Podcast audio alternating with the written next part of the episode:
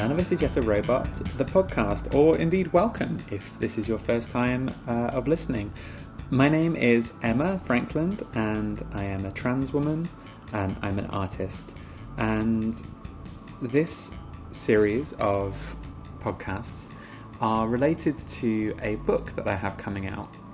It's a collection of the last five shows that I made, and each episode is a conversation with someone who was significant in the making of one of those pieces. And today I'm talking with Rosanna Cade. I really enjoyed this conversation. Uh, and we were talking about uh, Eggbox, which was quite unusual in the project because it was a piece that was made for one audience member at a time and it took place inside two giant cardboard boxes. I spoke to Rosanna at the end of the year near to Christmas, so uh, there might be some even some Christmassy vibes in there if you can handle that in the middle of the summer. Um, I must confess, at one point my recording device broke, so there's a slight change in the quality of the recording. Um, so don't be thrown by that. Um, and uh, yeah, I hope that you enjoy. Here is Rosanna.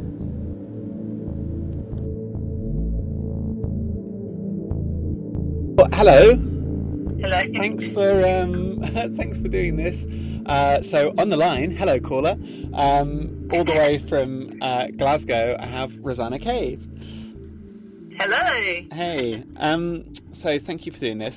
Um, Rosanna, how would you like to be introduced? And I kind of like that. How do you identify question? And but I guess like for yourself, who are you? I like to kind of introduce um, guests, but also like how do you describe what you do these days?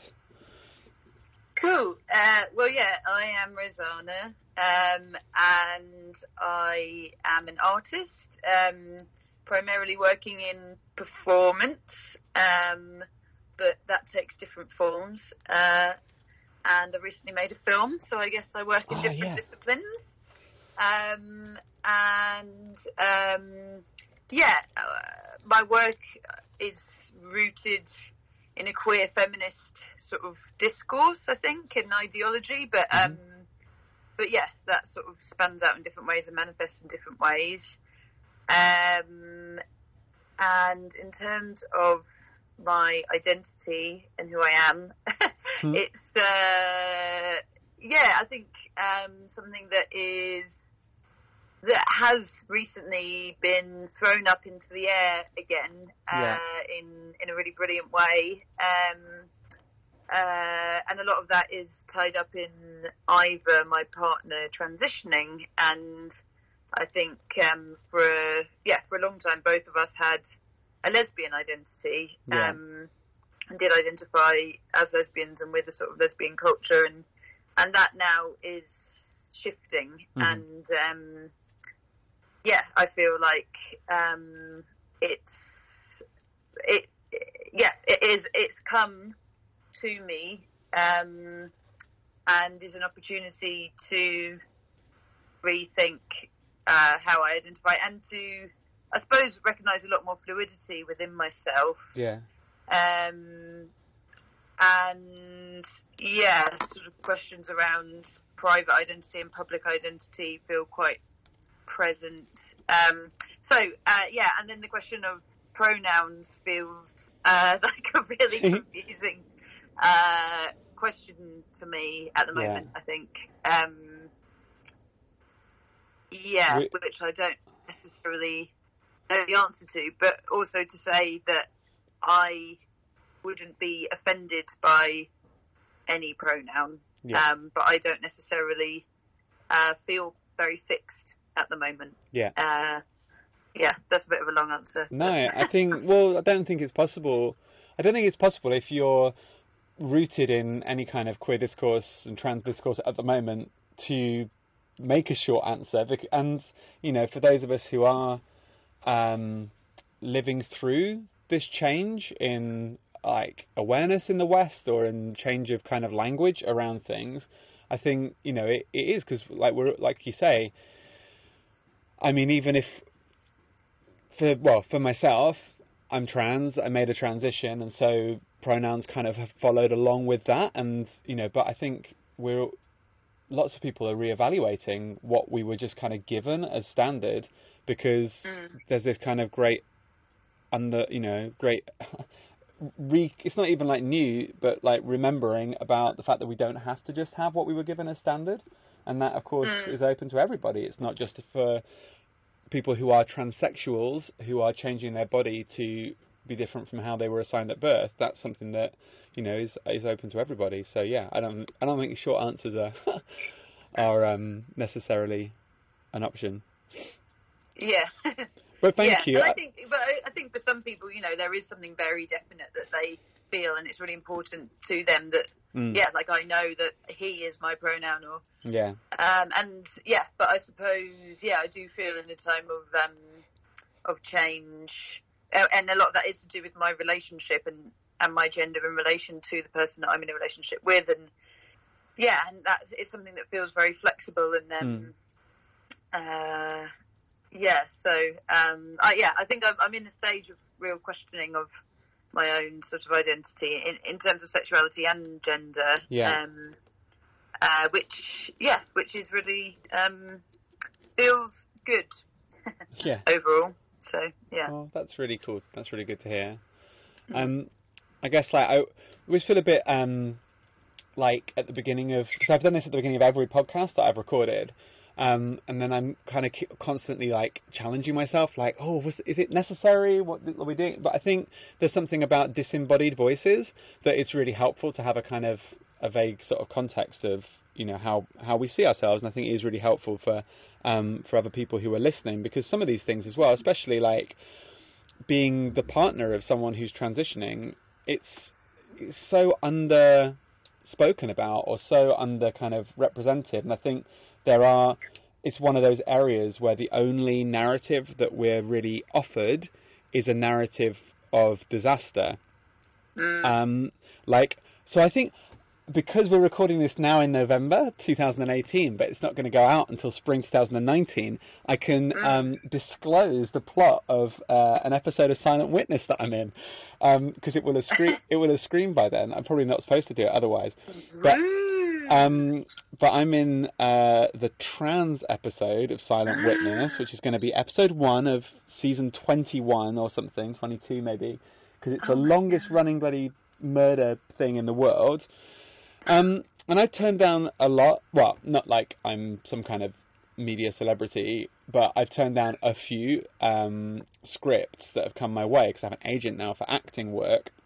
Because Mm. there is more visibility and people are wanting to put trans people in things um, more often. I will come back to the point in a second. Um, but um, the silent witness thing came through and it was considerably better than other things. It clearly had trans consultancy on it, and I was like, okay, you know, yeah, sure, I'll go along and see what these see what their motivation is. And I went along, and although everybody who was casting it and directing it were cisgender, like I really felt that everybody's understanding was great, their intentions were good, you know, and like all of these things. Um, and then along the way, there were things that, that upset me about it, and it wasn't a pro- perfect process. And I think I have guilt about the fact that I didn't that I did it, but also I needed the money, and Mm. I think it probably is a step forwards uh, compared to other things. Um, the main thing that that I was very frustrated about was they cast ultimately a cis guy in a trans role, and that was something that they'd told me they were not going to do explicitly at the audition and when I'd accepted the role. Um, Mm. But I think it was, I don't think it worked for them, and many people were reflecting on that. So hopefully, you know, well, I don't know, who cares? Like, I don't know, I don't, that wasn't, I don't know who cares. It was, I don't know who cares um, Right. in those positions of power about it enough. But, um, but certainly the people on the ground were aware that it was inappropriate. Um, Mm. But yeah, the plot line of it is that I'm a trans woman who's transitioned, um, and there's like murders and people are being murdered within the trans community, which is like, you know, okay, we don't always want to see that as a representation, Yeah. but to be fair, Silent Witness is a murder program, so someone's going to get Yeah. murdered.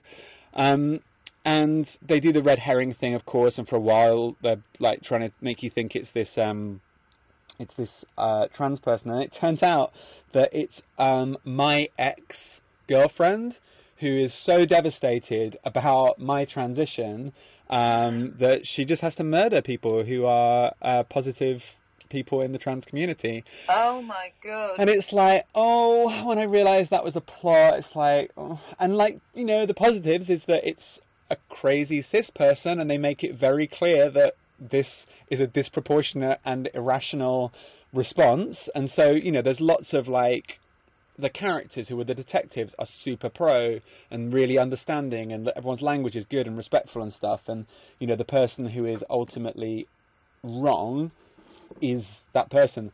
But again, it's like, oh, does that have to be the narrative? Like, you know, can yeah. we can we not have some some happy stories where people transition and it doesn't just like bring crisis about? So anyway, that was me coming back around to. Um, I think it's it's really cool to have these things because it is uh, it's an unfortunate thing, especially I guess if you're a because you and Ivor make work together, so you know you are a you're relationship has been part of that. So it is public facing, or an element of it is public facing, and so in a way that kind of um, you know it puts you in a in a position of being watched, I guess, which is potentially unfair. Yeah, I mean, I think um, I definitely feel like it's an experience that I feel is very, very uh, under represented. Um, in fact, I, you know, am struggling to find Mm. uh, things out there that I feel like I can identify with in Yeah. terms of being someone who, yeah, is in has been in a lesbian relationship, a lesbian identity being quite important to you, Yeah, um, and then yeah, and then having a partner transitioning and going through that and talking about that um, in a positive way, where it doesn't end with uh, the relationship ending. Like I know that you know there is stuff out there, and you, we, we live in a time with the internet, and there's lots of avenues for connection. But you know, in terms of like something that's quite easy to find, or Well, I don't think I don't think stuff is out there. You know, like I mean, of course, like you you know, like you say the internet's so huge, there's got to be something. But definitely, I mean, it's definitely not easy to find. no, no. And I, there was a BBC radio play um, that was on. Uh, that was, you know, about that story of a lesbian relationship and one person transitioning, and um, you know, I sort of listened to it. It was quite uh, soon after Ivor had come out, uh, um, and just listened to it, hoping to find something like something Yeah. of, that I could identify with. And these people just argue, you know, throughout Yeah. the way they it does. It, the ending is a bit ambiguous, but it basically causes like a really bad situation in their relationship. And you know, luckily I could listen to it and be like, well, actually, we're not anything like that. That isn't Yeah. how we talk to each other, and that isn't how we understand our identities. And but um, but it is frustrating. And of course, I have to recognise that like that's what makes a drama.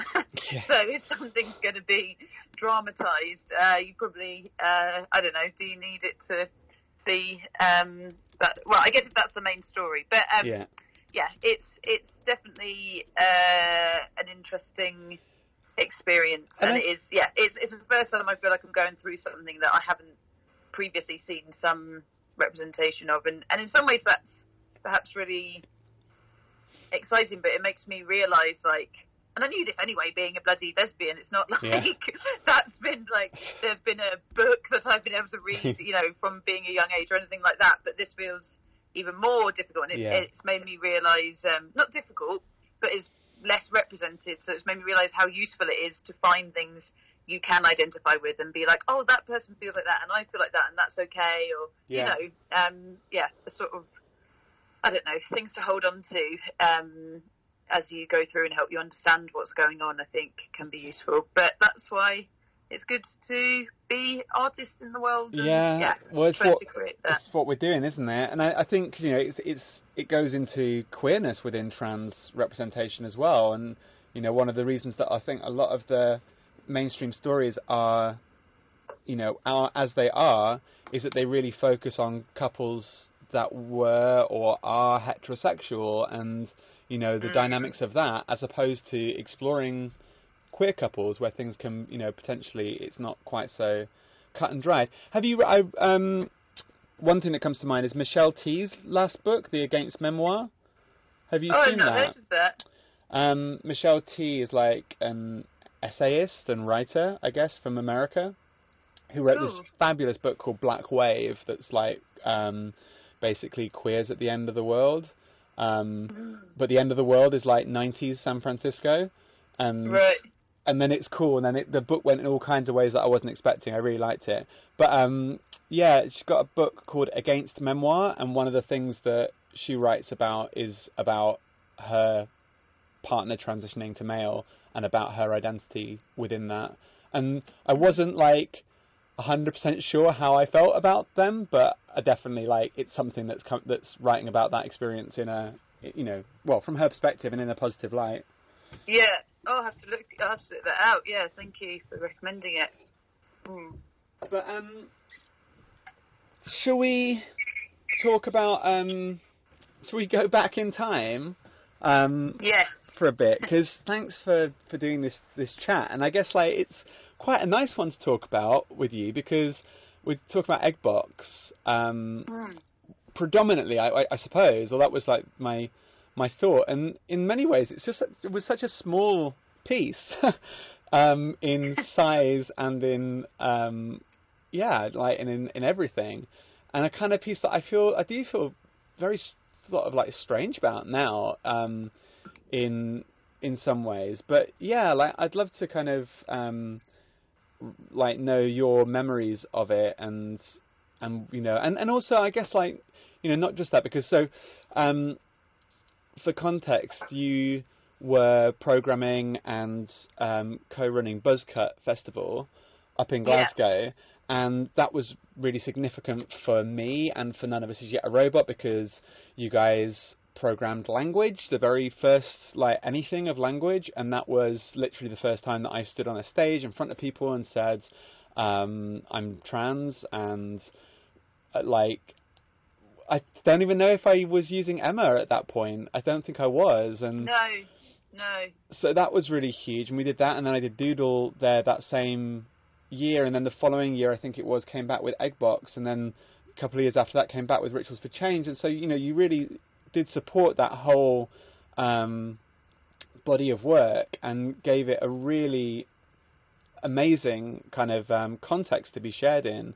Um, and like for me, I mean, I just the memory of that room full of people listening in language and then that response afterwards and the applause like it was so huge at that point in my transition and my life but Mm. yeah what are your memories Yeah, well, I mean, it definitely like um, you coming and sharing that work with us is one of yeah the things that I feel really happy about when I think about Buzzcut, and um, definitely something that's always stuck out in my memory because I think yeah you, you I, I remember you applying the first year and sort of articulating that it was you know you were at the beginning of this transition process and that's what the work was dealing with and I, th- I don't know if you necessarily said there was like an element of coming out within it, but we could tell it was Mm. very early on. And then I remember you applying the second year, and you had and you were calling yourself Emma, and it was a new email address and everything. And so it was like noticing that step and Yeah. feeling like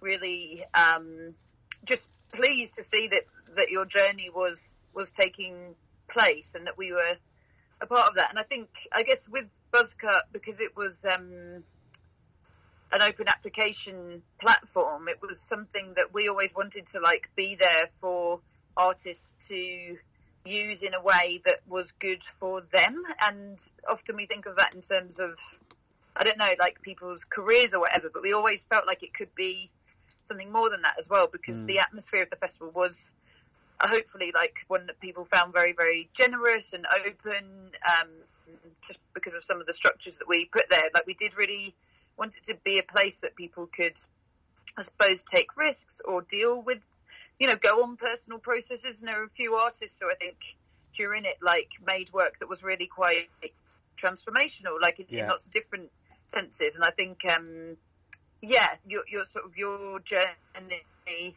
with that work was something that we were just so, um, yeah, happy to have as as part of the festival and to be coming back each year and to see, yeah, how you were expressing, um, yeah, the, the changes that you were going on. And I think for me as well at the moment, you know, being with Ivor and us thinking about work together that we might want to be making um, al- alongside his transition. It's so inspiring to see um, to have, to have witnessed and been part of um, that journey yeah that you went on. Um, I wonder. I mean, because it it Yeah. def- it definitely. I mean, I I always found Buzzcut so positive, and it definitely was all of the things that you've just said you were hoping for. I mean, that was my experience of it, and you know, just um, where it was situated in the Pearce Institute in Govan, and all those rooms, and like what it was to kind of. Um, you know, just even to go there from the from the tube and to be with like the kids from Govan and to,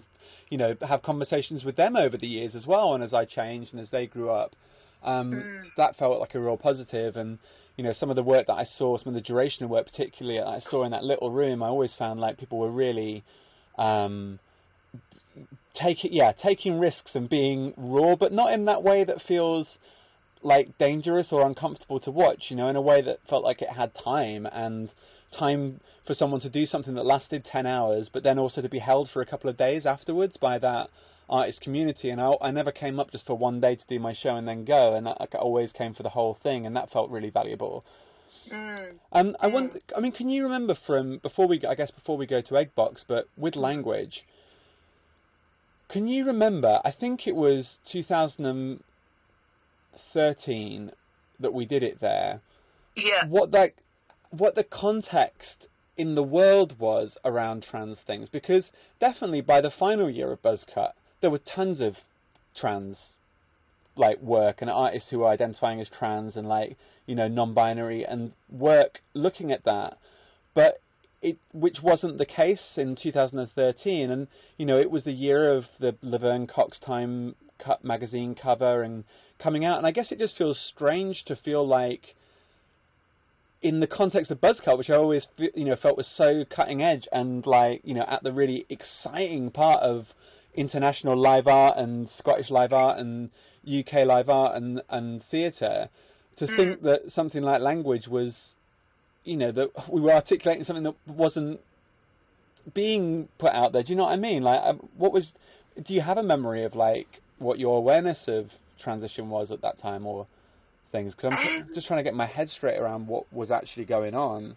yeah. I mean, I was thinking about this a bit earlier. I'm just as we talk, I'm going to see if I can fire up my computer, and I just wanted to like look at what the um who else was on that year to get Yeah, they that- all like get a bit blurred in my head. But I would definitely say that um, there was an increase in the in the last sort of two or three years of the festival where we were getting so many more like queer um, artists applying and, and those sorts of ish, um, yeah issues around gender being explored. And I think that um, 2013 was our third year, and I think up until that point, um, I remember like maybe in the first or second year, you know, being like, "Oh, I really want to be programming queer work, but we're not getting those applications," which feels really weird now because I think yeah, actually the live art community in the UK, there's a lot of queer people sort of who are programming things, and it feels like, yeah, there's just loads of really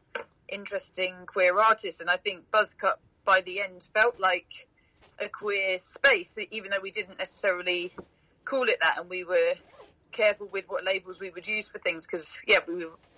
You know, some labels that feel inclusive to some people might feel exclusive to Yeah. others, and but um, but I think that um, yeah, I suppose in terms of myself as well, I I tell you who else was in uh, 2013. We had Open Barbers. Um, yeah, I'm just remembering they came up that year as well. they And, I- did. and that was um, yeah, really brilliant to make connections with them. But I think before before that, um, I didn't feel like there was a trans presence within. Um, I might, I'm worried I'm going to say this and it'll be wrong, but um, yeah, if, yeah, I didn't think hmm, it felt like um, a beginning of connecting with certain people within the trans community and you and your transition. And Mm. and then from that in the next few years it felt like yeah we were um, getting more applications surrounding that. And and as you say like much more of a change in public discourse. I mean something um I've, an interesting thing for me when i think about 2013 and what has changed since then it's a slight side story. But um in 2013 um, I did Walking Holding uh, in Leith in Edinburgh, uh, which is a performance, as you know, and as I just say, a performance for one person at a time to go on a walk through a town and hold hands with different people one after the other. And um, Laurie, who works on walking holding with me, sometimes is in it, and he um, sometimes when he does in his life, he sometimes like likes to wear dresses and makeup and dress in what you might call a gender non-conforming way because he is a, a cis man. Yeah. Um, and in um, uh, 2013, we had him walking in an area of Leith, and on the first day he was just wearing jeans and a t-shirt and walking through um, the Tesco's every day and um, uh, walking through the Tesco's holding hands with people one after the other, and no one said anything. And then on the second day, he walked through and he was wearing a dress and um, and makeup, and uh, he basically got stopped um, by the security guards and told he wasn't allowed to go through there, and he was Oh. making people feel uncomfortable. And yeah, so like sort of really um, bad discrimination took place, and you know, in the end, we complained to the supermarket, and on the last day, he was allowed through, but he felt like very, very uncomfortable in that area and lots of abuse. Yeah. But then we did the project again in 2016 in the same area, so three years later, and um, it felt very, very different, and it felt like people were responding. I mean, Laurie wasn't doing it on that day, but we had uh, didn't do it that time, but we had um, Andre, um, who's like a non-binary artist, and, and yeah, they were in that area and um, actually had some really like positive um, comments from Mm. children on the street, and so yeah, I don't. Um, obviously, this isn't like a, a, a um, an experiment where you can properly measure things and how they've changed, but it, like there's also, I think, uh, yeah, if I think back to 2013, that felt like so much more dangerous than Yeah. um, just a few years later. Not to say that it like is in any way. Um, No. You know, all sorted at all, but um, yeah. When when you said it was 2013, I was like, oh yeah, that's the year that we were doing that in um, yeah in Leith, and it felt Yeah.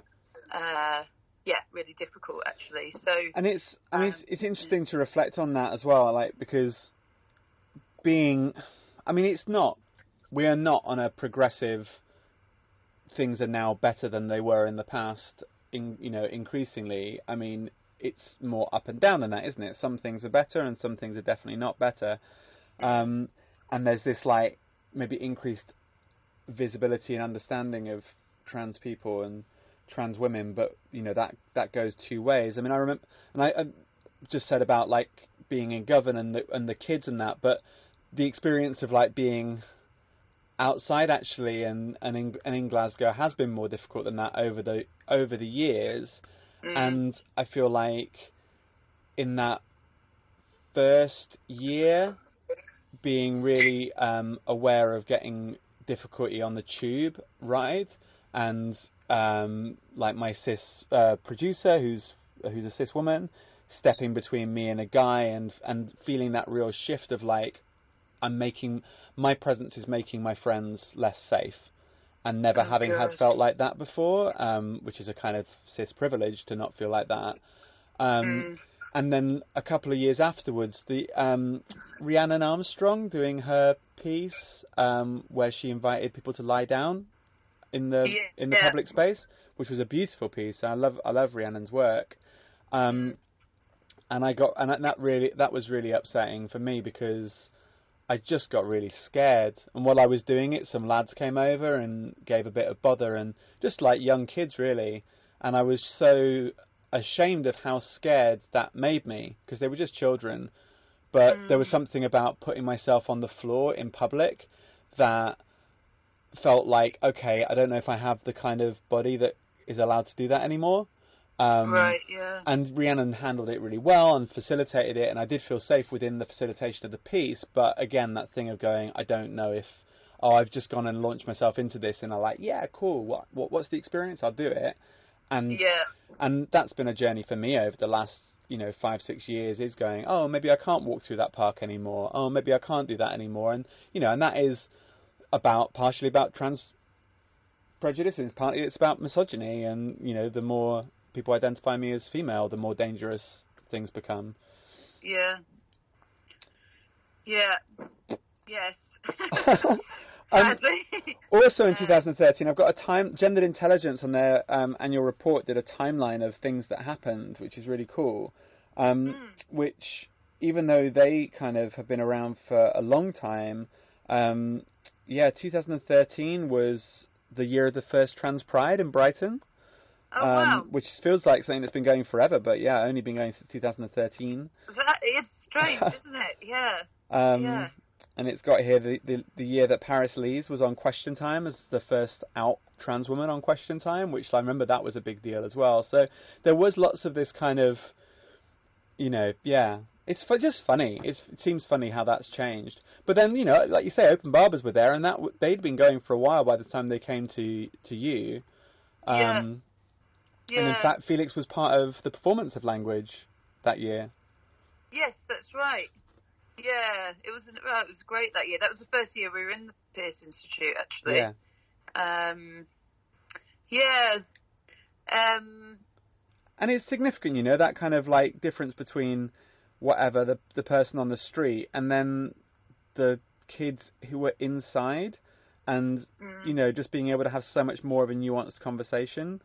Um, with yeah, which was a I oh I don't know, know what I have to say about that.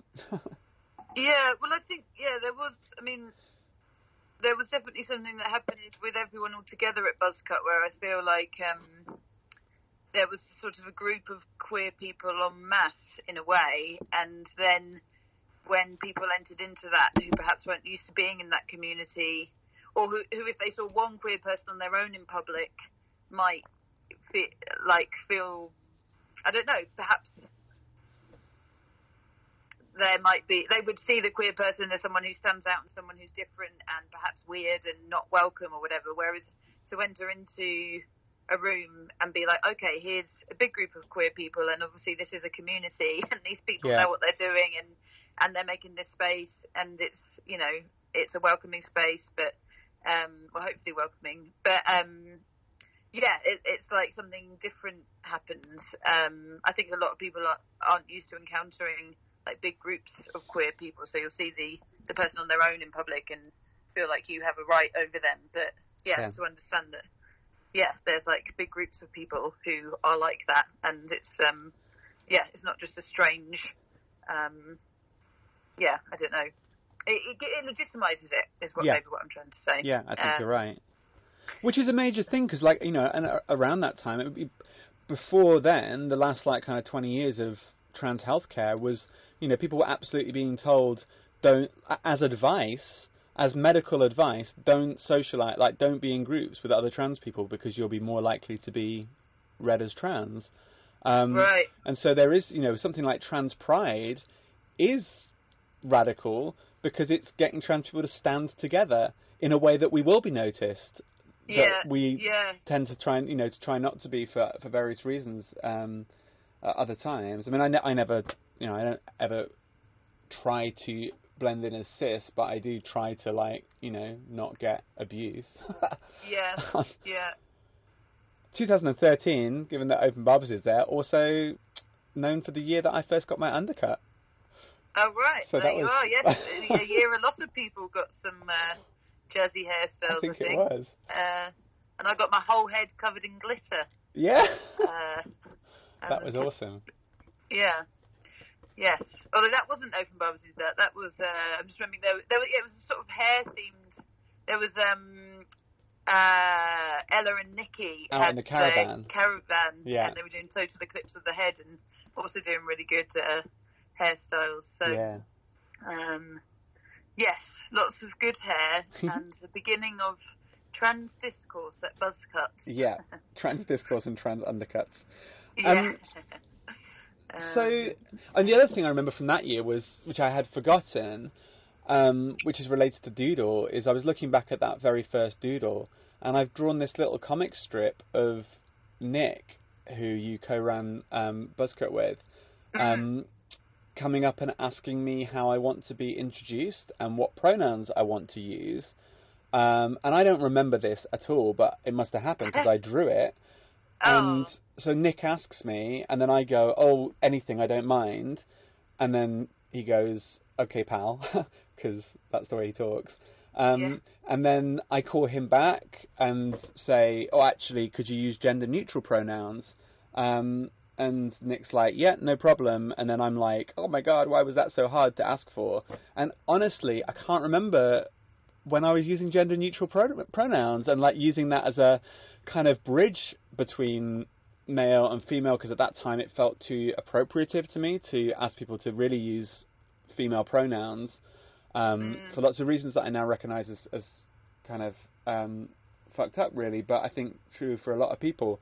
But yeah, like I mean, that's I guess what I'm observing is it's cool that Nick was asking that, and that you know, so that that clearly was a thing that was happening.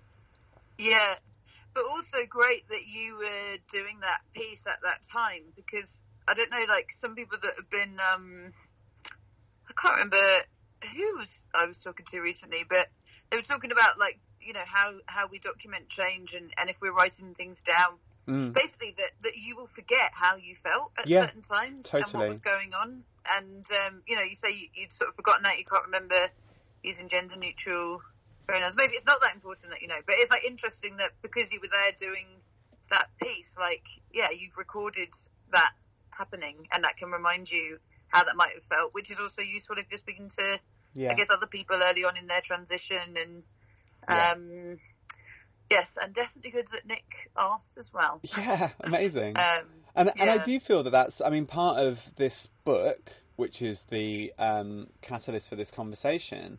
Um, like my desire for that and why I think it is a really valid thing to be doing is to not just show the end result and the point where I'm seemingly fine and cool and like everything's good and I make this like piece of work about being trans, but to like to reflect on the last few years and to share and share that journey. And you know, I found so helpful when tr- other trans people shared those kind of pre-transition photographs or whatever, or talk about what that journey was.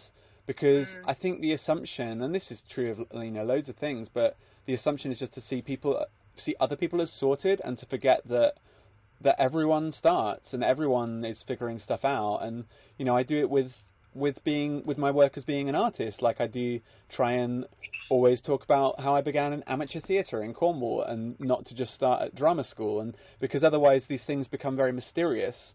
And Yeah. you know, I think there's the there's the danger of younger people or, like, or older people who are at a different point in transition just thinking like, well, in some way their transition is failing or their thing is failing because because we're all so mysterious and we all just want to seem cool. Yeah. we all want to seem cool and sorted.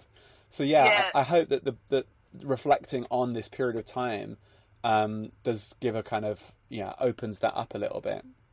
Yeah, exactly. And I think, um, well, I guess I feel that um, one of the values of art uh, is that it can reveal complexity within um, within experiences, and I suppose I think something um, that thing around you, you want to be positive about your experience of being trans because you want to seem sorted, but also because that feels really important in terms of like trans positivity and you know we were talking Mm. before about these stories that are out there that are maybe very negative to do with relationships or and actually perhaps there is like this real desire for a lot of people to be yeah very very positive about gender experiences to show that you can be trans and you can be you know like living a good life. And but I and so and I think like perhaps from the point of view of being the partner of someone transitioning like definitely at the beginning felt like I couldn't at any point say anything was remotely Yeah, um, difficult about it because I didn't want to, to say anything that would feel like um, negative Mm. or like transphobic, even you know. Yeah. Um, but of course, like all um, uh, experiences that we go through and processes we go through can feel lots of different things at different times, and Yeah. it can be very, very positive, and at the same time have difficulty within it. And so I think, like, yeah, to be able to, um, I think, yeah, the act of making work that helps to like speak to those different um, uh, emotions that go on, or yeah, or some of the challenges, and to be able to have that record of that at the same time as Yeah. being in a, a place to be able to look back is, um, yeah, feels really Well, important. I mean, just presenting the messiness of of situations, isn't it? And um, there, there's something. I mean, Tra- Travis Alabanza speaks about like being seen as the kind of the messy tranny, and Yeah. I think about that so often, and how like representations of trans women or trans feminine people are often like, you know, I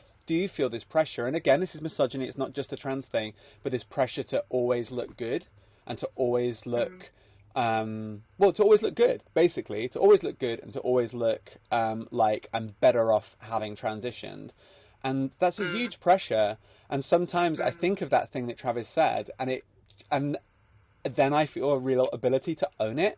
like if I don't want to shave, or if I put my makeup on really fucking thick, but I did it because I liked it that way, and stuff like Mm. that. That sometimes I feel that that's a kind of like um, a protective thing to go. Yeah, I'm gonna be I'm gonna be messy today, and you know like that. Yeah, that might that might make for difficult encounters, but I'm going to own it. And you know, I want to see more representations of that and more people talking about that rather than only see people who are very beautiful because that's something that's not attainable to a lot of people, just as it isn't from glossy magazines full of beautiful cis people. Yeah, yeah, exactly, exactly. And yeah, by by and, beautiful, uh, read conventionally beautiful as opposed to you know actually beautiful, right? Yeah, exactly. I think, um, yeah, I think it's really important, and it feels like I'm just thinking about that. The sort of issues around minority representation, and like when when limited, you have to be absolutely perfect to be like the person who's representing that group. Yeah. Um, so if there's if you're making a piece of art about a certain minority experience, it has to be able to do everything, and it has to speak to everyone in that group because we're not in a time where we have shit up by that group. because Yeah. that isn't. It, yeah, they don't those opportunities. And I suppose yeah, even in terms of like how we represent our bodies and um, yeah, it's stressful. yeah. um, and I think messiness is really important. Um, yeah. Um, can I jump us onto lang- um, onto Eggbox? Yes. um, which was a piece that I made that was a one-on-one piece and performed inside two gigantic cardboard boxes. Um, one of which I was inside, and one of which the audience member was inside, and there was kind of communication via, uh, ultimately via a um, like a visualizer, which is the thing that's made for class school classrooms, so that something can be shown up the front and then magnified and projected. Um, and I had like the projector showed the image in the audience's box, and then I was doing drawing and um, various things in the other box. But um, kind of the development of that, or the early development of that, happened when we were on the campsite retreat. Mm. Um, and so you saw one of the very first iterations of that, which was me inside a tent, I believe, or you inside a tent. I can't remember who was inside the tent, but sort of passing notes. I think I was in a tent. I think you were in the tent, and I was slipping notes through the zip. Yeah. um, but yeah, what do you remember of that piece, and, and like, why did you like it? Yeah. Well, do you know, I uh, campsite one. I I think I think you know when you see a version of something and then you see a new version of it, it almost like you can't remember the first yeah, version. I'm struggling to have a proper memory of. I also don't have a very good memory, um, but of the of what happened in the campsite one. Other than being in the small, like I, like, yeah, like it's like the memory isn't there, but I can remember the one. Um, I remember more of what happened at Buzzcut, so Yeah. I don't know if that just like took over it in my memory. But it's probably um, a good thing because it meant that the development of the piece was positive rather than just like ruining something that was a beautiful, a beautiful moment. yeah, I'm not holding on to something in the first one. Like, why didn't that carry on? Yeah. Um, but um, and yeah, I mean, I, I do have to say though, I've been thinking about it, and my I don't have a good memory for detail. Mm. Uh, but I um, the, I remember, yeah, I definitely remember being inside a cardboard box, and I remember um, something. Uh, which has come to me now in the current experience that I'm having um, is is to do with scale actually and um, how it's possible to feel like things are really huge sometimes, and Yeah. sometimes like things are very very small. And I suppose, and and um, within that piece there was. If I, am I right in thinking there was um, quite vast like scientific sort of um, facts, or there, it it was making me think about um, the idea of um, sort of living organisms in quite a in quite a vast way is what I'm remembering. Yeah. uh, am, I, I haven't gone completely off piece, have I? no, no, you haven't at all. Um, no. no, no, it totally was because it was um, it was inspired by this book that I found when I was performing a Ghostbusters parody musical.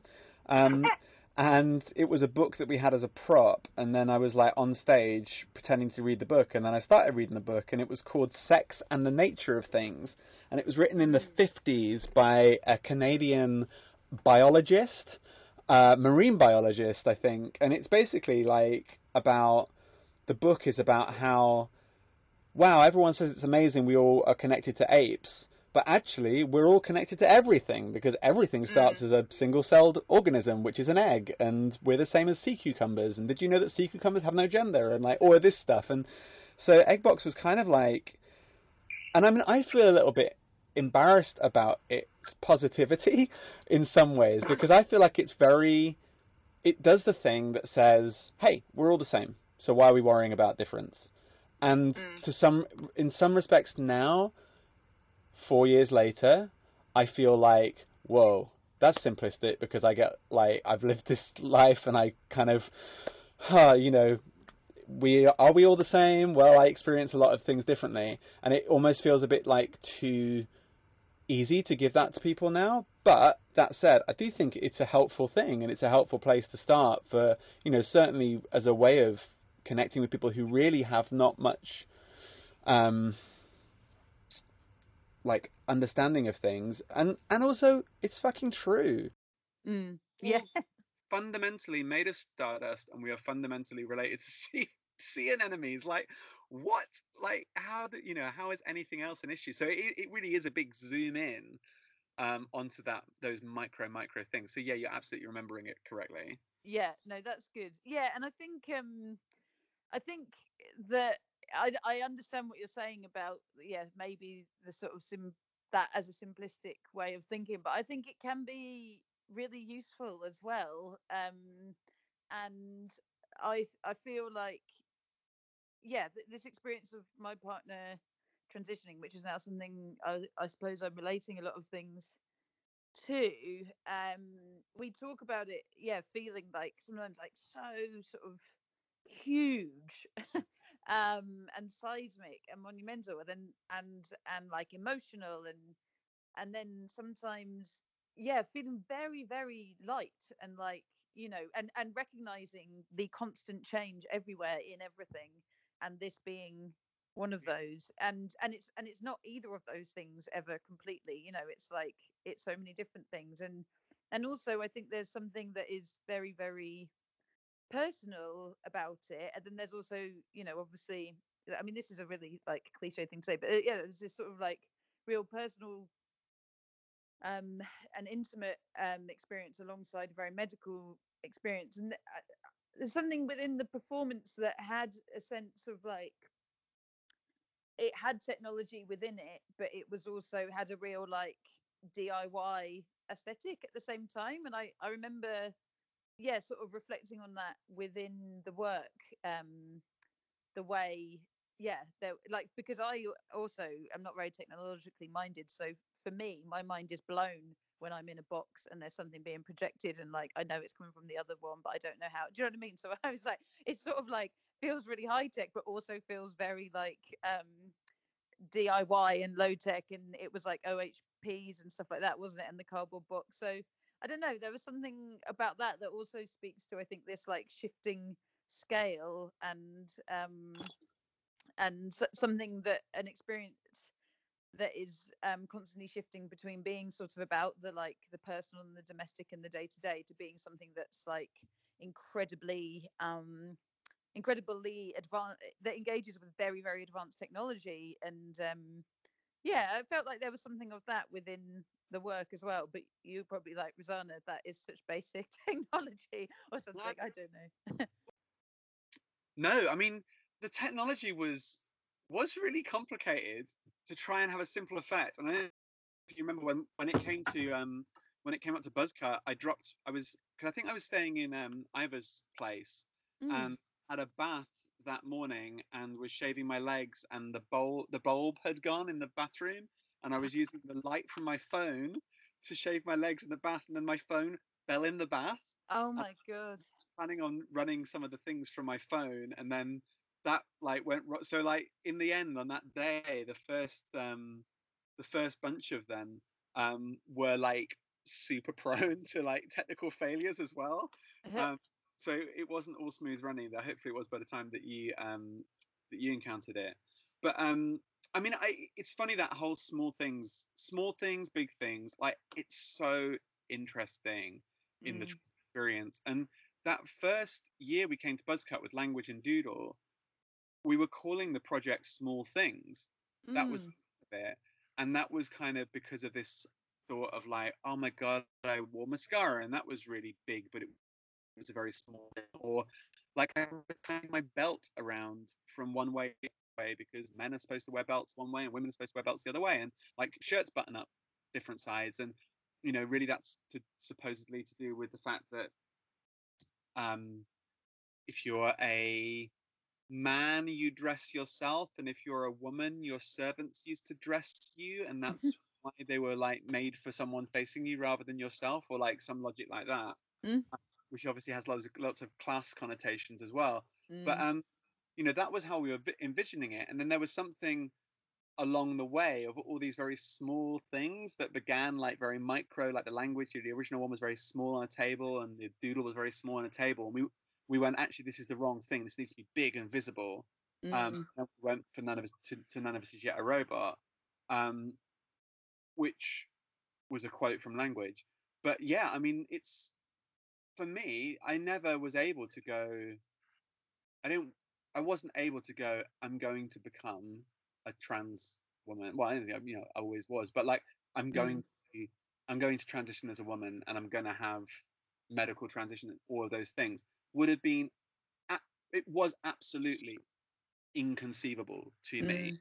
Mm. what happened was over the course of my life up until i was 30 i had these very incremental steps and very small things but every one of those small things felt just so uh, like emotionally huge and then by Mm. the time i got to the things that arguably are quite big like beginning to take hormones or whatever they felt more manageable and actually smaller in some respects you know like i mean at the, the moment i'm the, i'm at a point of considering various surgical things and what have you and i feel so kind of like oh whatever.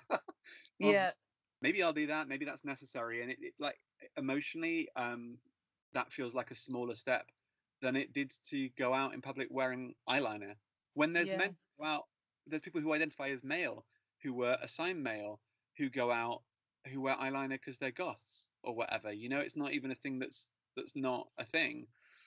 Um so yeah no i completely relate to that and and that was that was something playful about egg box because it was happening inside a cardboard box which is Yeah. also a nice thing to do because we don't get to sit in cardboard boxes as adults Yeah, yeah. It, I mean, it definitely had a sort of childlike quality to it that I really enjoyed as well. Um, which I suppose, you know, in some ways, if we think about where where there's, I think there's like real space for playfulness and for um, actually accepting lots of different ideas about how people might be when when you're children and you're in that mode, and then obviously like we we become well in lots of cases yeah people get more rigid as they learn they learn they learn they learn they learn. But you know like i, I think something about that piece as well which again is such a simple thing to say but um yeah like th- this idea that everything's connected and also like um all you know humans are born as babies and then and there's like so much potential of what they might be open to accepting or you know experiencing um I feel like I'm actually speaking rubbish now, but uh, I don't know. There's something in that uh, childlike nature of it that I I think like helped it to feel like there was potential or something. Yeah, no, I I, I think I think that's totally um, I think that's totally right. It's brilliant. Um, you know the thing when you make something and then someone articulates what it is really well, and you're like, oh my god, that's of course, of course, that's what it is. But not sure that that w- ever could have been a cohesive thought. I mean, I also just quoted loads of people. Like it was, a, I just, it's quite a collage of other people who said good stuff.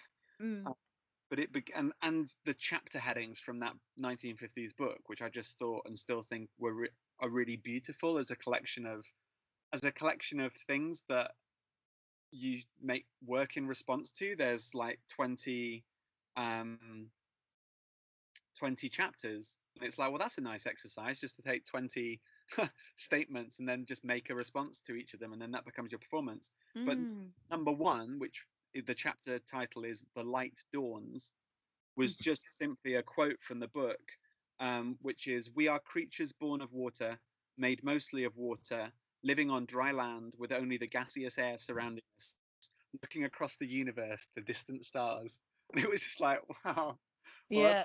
that doesn't put us in our place straight away what does you know and so yeah there was just something so validating in that zooming out um or zooming in whichever way it goes yes. yeah. Which way is it? Yeah. I suppose it is. It's a zooming out of yourself in a way, and like a recognition of, yeah, a a, a broader connection and. Yeah, and and so uh, in some ways a loss of identity within that, which I think is useful. But it's funny. I was I was doing some writing recently that that thing about water because, you know, it is interesting that we are mainly made of water, and I think like that is can be useful in terms of thinking about change and things like that. But Mm.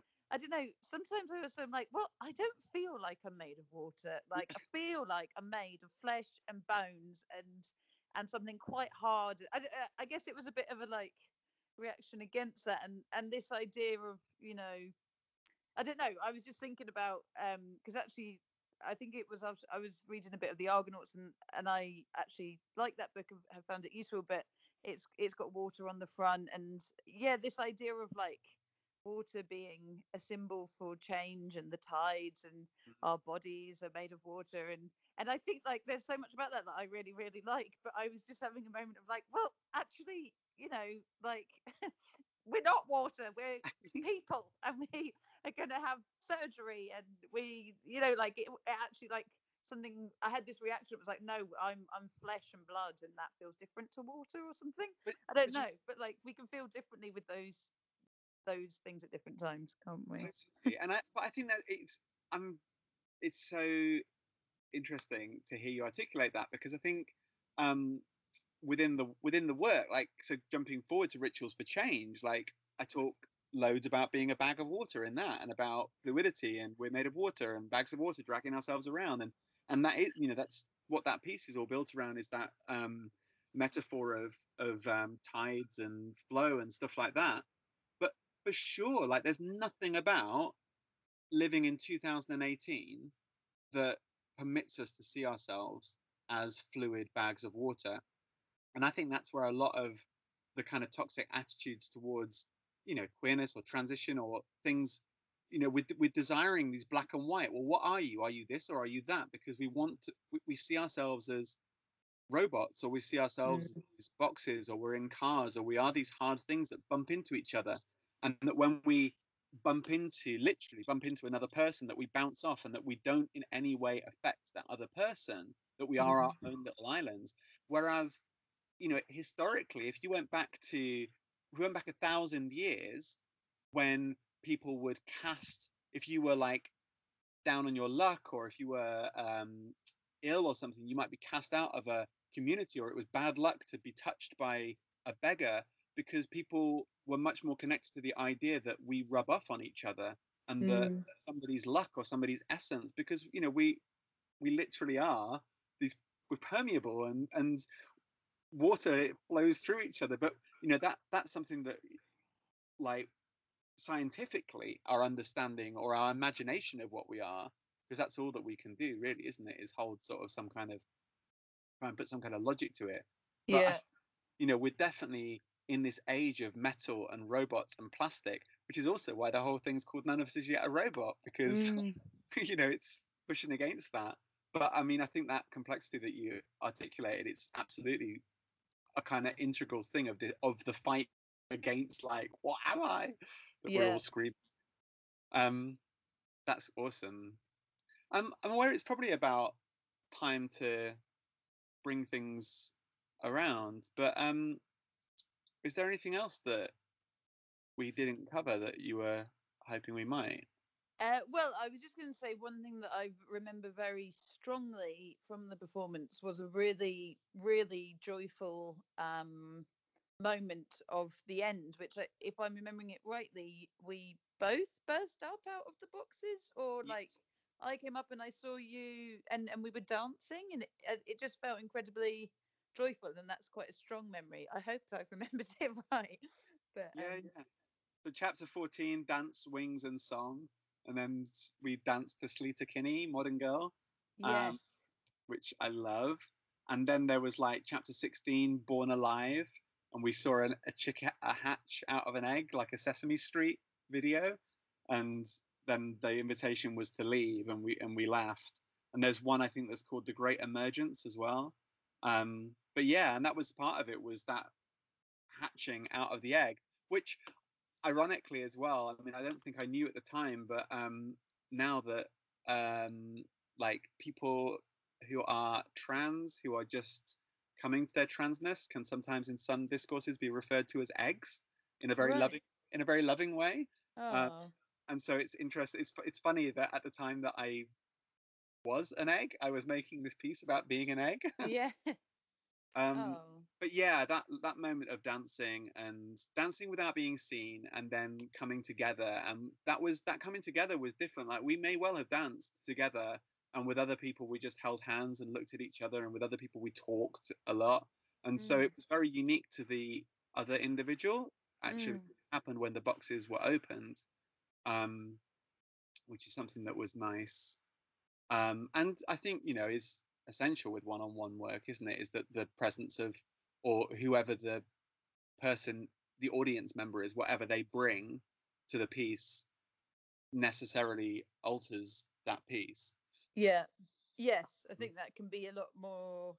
Yeah, that we can feel that much more potently in in one-on-one work with the Mm. yeah with the solo audience. But um yeah, that's interesting. That it was different with each person. No, I ha- I do have a very vivid memory of that feeling incredibly sort of yeah like an elation or something. Um maybe in contrast to being in that box as well. Um Yeah. yeah, a sense of space and and connection with you and yeah, that was really um yeah really great As well, that year, um, I think Jo Bannon did her piece mm, one, which was in the the dark. You were in yes the pitch darkness. exposure Yeah, and that's a really amazing one-on-one piece that perhaps the presence of the audience member does not change because it's so much about looking at Jo and Jo's generosity in in showing herself. But um, she and I started a conversation about being seen that year that we kind of keep dipping into whenever we see each other. It's really nice It's Mm, a conversation that we're going to probably keep having for the rest of our lives. But I remember really great like it beginning there and us being like, oh, we must continue this.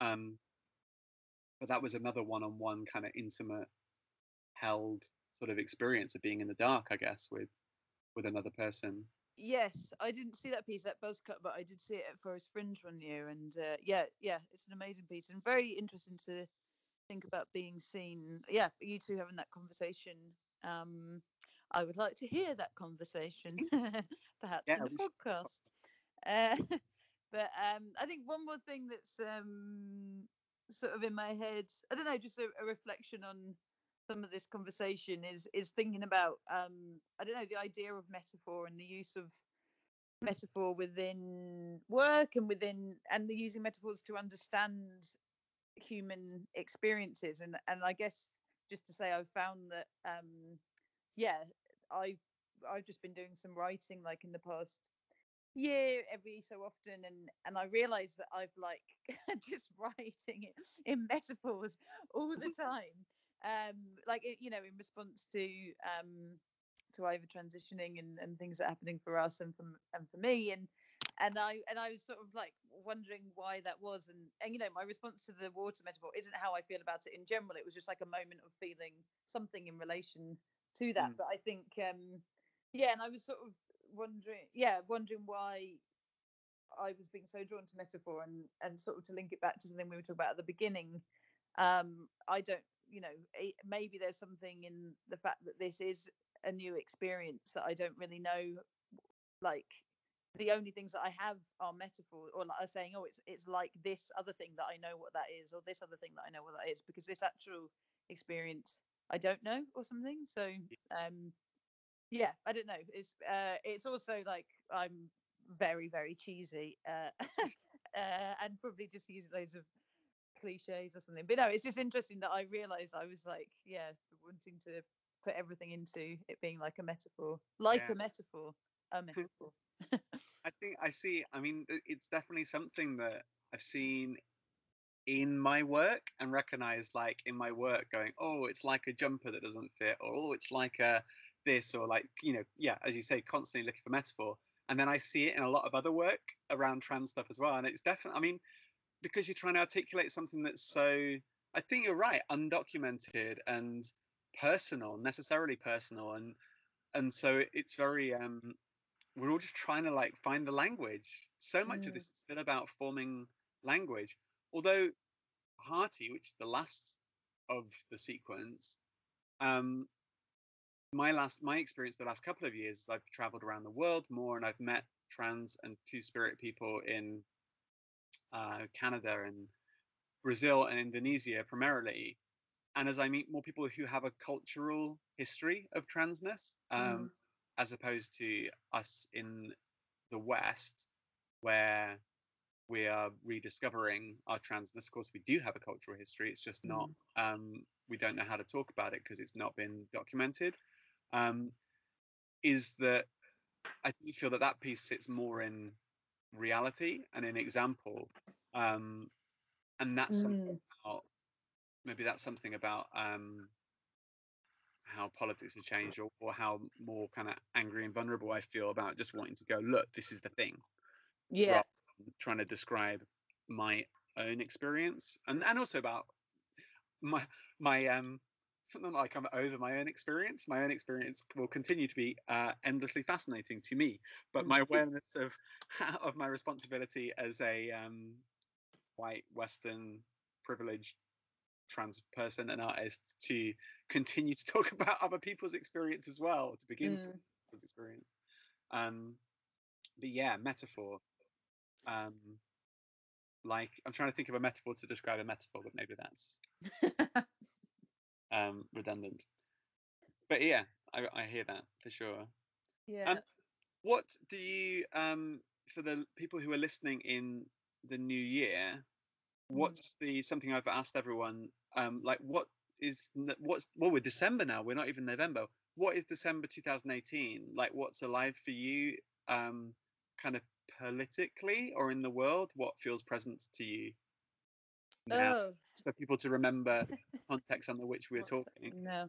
Uh, I mean, well, I basically feel um, pretty uh, worried in the world um, about uh, the climate, and I feel like we are having we're in a time of loads of extreme warnings about um, all the animals that are dying, uh, and I feel very scared about that at the moment. And it feels like Brexit is taking up most of the airwaves, and that also feels like quite a worrying thing. Um, these two things feel very, very present and in the news every day, and I um, uh, also feel like um, uh, there's this experience of um, hearing experts giving warnings and saying this is what's going to happen if if you ca- if the world carries on like this or this is what will happen if brexit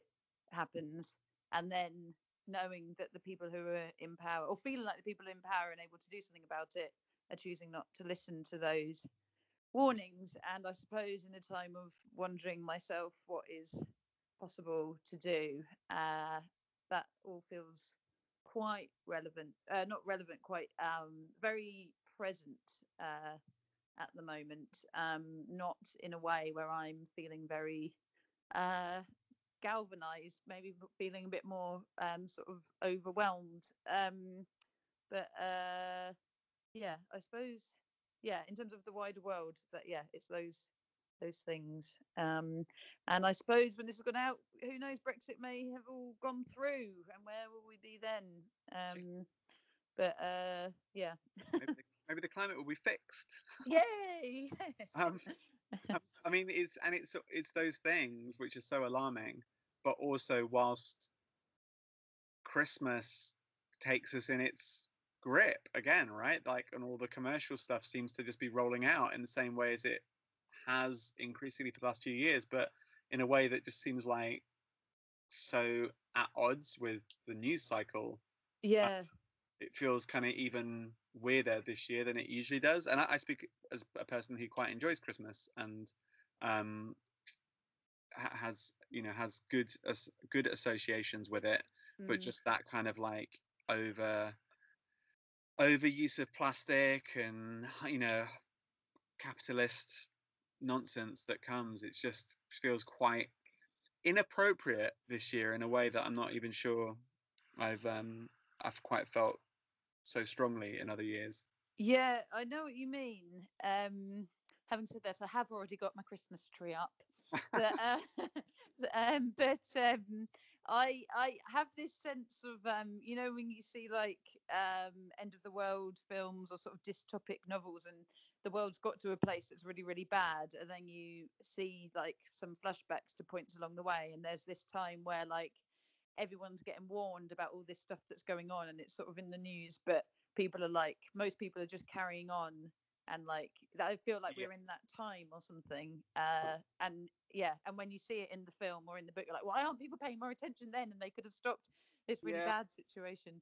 Anyway, that's all. Yeah, sort of quite doomsday thoughts at the moment. And uh, yeah, it. I mean, I was reading some uh, magazines last week, um, with like like Cosmopolitan, uh, because I was sitting somewhere where these magazines were, and uh, just reading like the way people are talking about Christmas, um, and like you know, you know, quite helpful strategies for people to get through Christmas. It it was like really weird reading them. It was like I was it made me realize oh I don't normally maybe read this type of magazine and know what's being said in them but you know mm. things uh, like strategies to make sure you don't spend too much money and you're not overspending and i suppose i yeah, actually, I don't have children, so I'm not thinking about spending money on children for Christmas. And you know, I, I do host have hosted Christmas in my house, and we will this year. But recognizing that actually, yeah, it's just a time where like people it that like has so much stress within it for so many different reasons. Yeah. And in this, yeah, in like two different magazines I was looking at, it was just like all these different coping things, like how to cope and how to make sure uh, yeah, all this stuff. I was like, oh, this is just like it's become something so stressful for people. Um, and actually, yeah, I do think there's lots of really positive things about getting together in the middle of winter, and you know, um, yeah. even giving each other things can be really nice. Um, yeah, but uh, yeah, anyway. Um, well, that's yeah. where we. That's where we are. that's yeah. where we are. that's sure. where we are now. Yeah tell you one thing because I think it's really funny. Um, I bought so I've got a little boy. Um, well, I have a little person who's actually interestingly articulating their um, their gender in two ways at the moment. One is um, boy, and that Joey says that for now he's a boy and he likes to be called he, and that's fine. But also that really he's a, he, his gender is nothing. Um, and he's not a he or a she or a they. He wants he's just he's just Joey, and so asking to be you to, for his name to be his pronoun, which is all just kind of so sophisticated and blows my mind that that's where he is at six. Mm. And that's you know the, that's what comes of having uh, knowing a lot of gender non-conforming people, I guess, in his life in a meaningful way. But um, so anyway, that was just me catching myself saying my boy and wondering whether it was appropriate. But he Yeah. he is a boy, and and I think actually it's quite cool for a child to go. My gender identity is child. Yeah. that feels really appropriate. Mm. Uh, But anyway, I bought one of those advent calendars that has doesn't have chocolates. It has like things inside, little treats and toys, and I thought that'd be really cool. And I was really pleased with myself because it didn't cost very much, and I was really excited because I quite oh, like. I've lost you. Oh, hello, hello. Oh, hello. You're back. You're back. Hey, what was the lost last you there. thing? What was the last thing? You brought an, an advent calendar with with uh, toys in. Yeah, and I was pleased with myself because it wasn't very expensive, and you know I quite like little silly things and and that. And um, so we've been looking forward to opening. I also got it really early, so we were looking forward to day, to day one and like all the suspense. And then we got to the first of December, and he was opening it up, and I was like, "Oh, what's inside it?" And he he goes, "Oh, there's nothing inside it." really sad. I was like, "What do you mean there's nothing inside it?" Eh? Supposed to fill it yourself. Ah!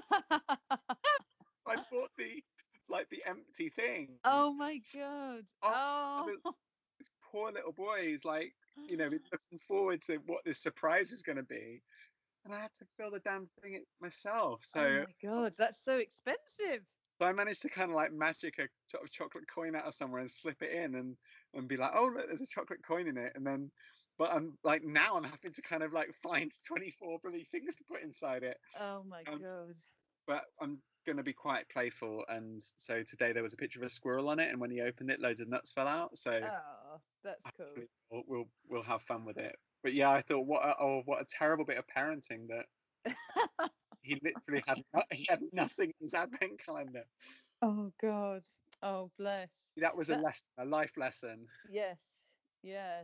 I mean that's that's amazing though that uh you would have you've got to get 24 presents before the day. Yeah, very day itself. Bloody Yeah. hell. real.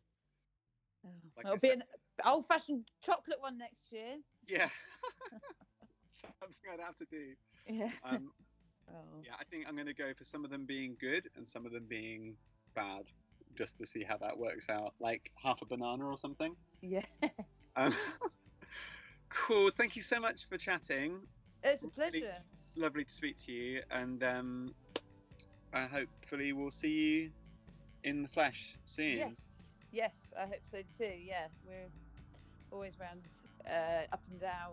Yeah, we'll be Ivor's down in London a lot um, next year, so I'm going to try and yeah spend some time there as well. But yeah, have a lovely Christmas if I don't speak to you before. Yes, you too.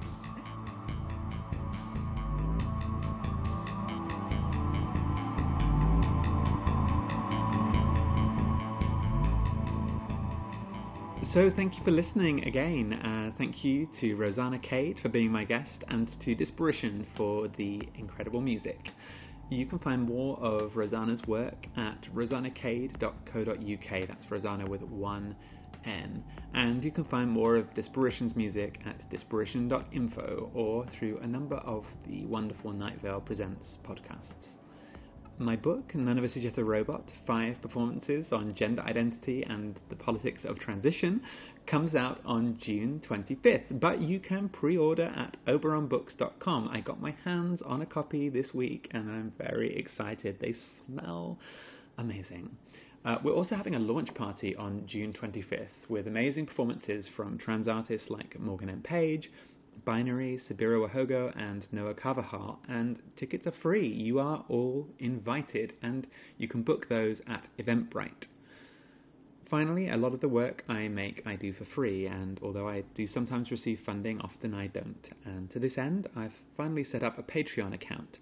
And Patreon is a great way to support independent artists to keep making the work that we make, and you can find me at www.patreon.com forward slash Emma Frankland. And should you be able to, then you can support my work with a monthly donation, which will enable me to keep doing the work that I do that's difficult to fund, working with trans people in the UK and around the world, writing, performing, and of course, recording podcasts. And I'm promising that there will be a season three. Um, tune in next time I the next podcast that I have recorded in ready for this series, um, excitingly, is with Ivor MacAskill, um, who Rosanna and I spoke a little bit about during this episode. However, I am not sure if I'm going to release that next week or not because I happen to be in Canada, in Toronto, uh, on an exchange with Buddies in Bad Times, which is a queer venue over here. And what I might do is uh, have an, a conversation with someone while I'm out here and post that instead. So you might get a bonus contemporary episode, um, or I might just post the one with Ivor. Either way, you will get it all coming to you sooner or later um, because you deserve it. Um, all right, that's quite enough of me. Thank you so much for listening, and do tune in next time. Stay safe, and see you soon.